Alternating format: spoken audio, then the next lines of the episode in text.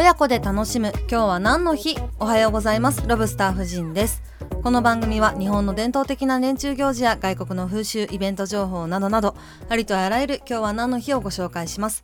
私4歳と0歳の兄弟の子育て中ですのでこのポッドキャストは子供と一緒に楽しめる情報を心がけていきます。お子様とのコミュニケーションにもぜひご活用ください。それでは本日3月15日は桜咲きましたね。昨日東京桜開花しました。観測史上最も早いそうです、えー、昨日3月14日午前東京靖国神社の桜が開花したと発表されました。今年は全国的に開花早いそうですね。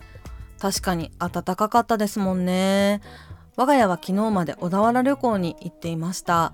果樹園に行って湘南ゴールドを買ったりとかあと鈴広かまぼこに行きまして、えー、かまぼこ作り体験なんかをやってきました。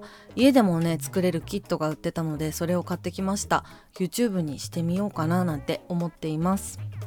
もうすぐ春だなーなんて思っていましたけれどももう春ですね、えー、皆さんご近所の桜見上げてみてください。